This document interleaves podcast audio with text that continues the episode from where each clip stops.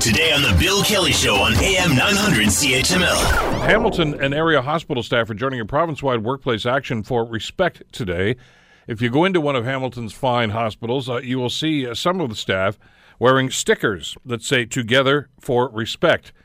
And it's all uh, part of a solidarity movement to try to get the government to move, and the hospitals, I guess, to move about contract negotiations. Michael Hurley is the president of the Ontario Council of Hospital Unions, and he joins us on the Bill Kelly Show to talk about this. Michael, how are you doing today?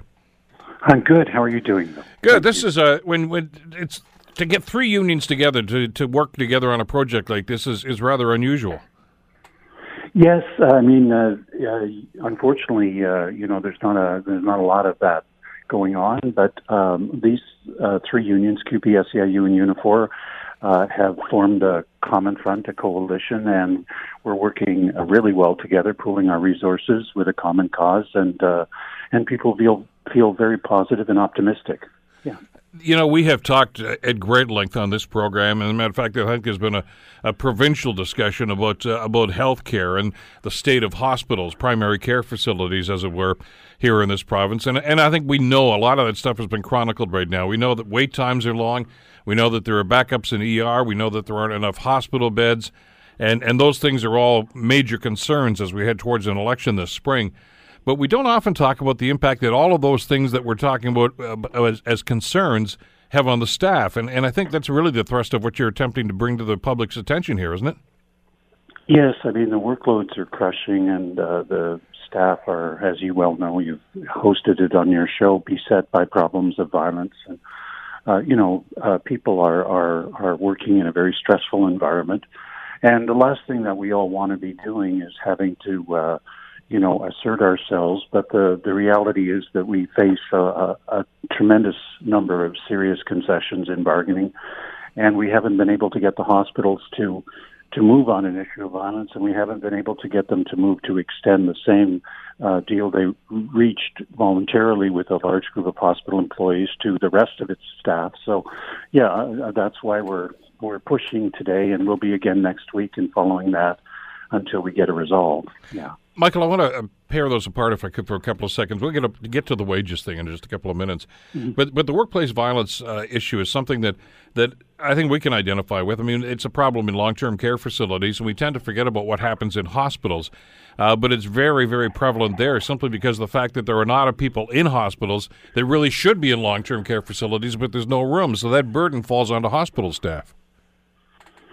Yes, I mean we we did a survey, as you know, and found that uh, you know, 68% of our members had been physically assaulted at least once in the last uh, 12 months, the people who are working directly with patients.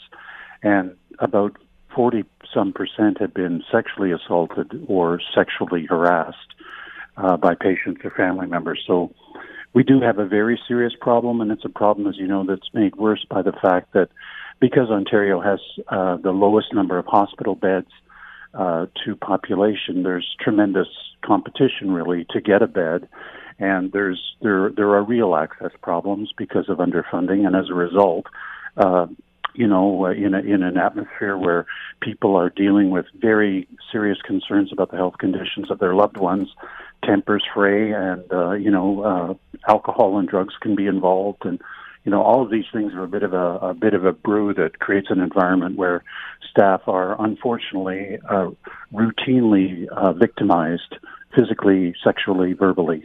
All right, so there are two parts to that concern. One is, uh, are there sufficient support mechanisms in place if something does happen that, that the staff member who has been affected by that kind of violence uh, has uh, a comfort level that they can go to staff or go to their supervisors and talk about this and get some help? Well, uh, definitely, and unfortunately, what you know people report, uh, some forty some percent in our survey reported that they're afraid to report violence because the natural outcome is that they're uh, blamed for it. They must have done something wrong, and uh, in fact. Um, real support for people who are victims of violence, either income support. Uh, we've had, I think, people on your show who've uh, beaten up so badly in Guelph, for example, never able to work again. And you know, I mean, uh, you know, no access really to to counseling, uh, pr- uh, problems with uh, income going forward. um, you know, and and really not supported, uh, you know, by their supervisors or by the management. So that is a that is a huge problem. The lack of support that exists for people who suffer violence in the course of their work. Want to hear more? Download the podcast on iTunes or Google Play and listen to the Bill Kelly Show weekdays from nine to noon on AM 900 CHML.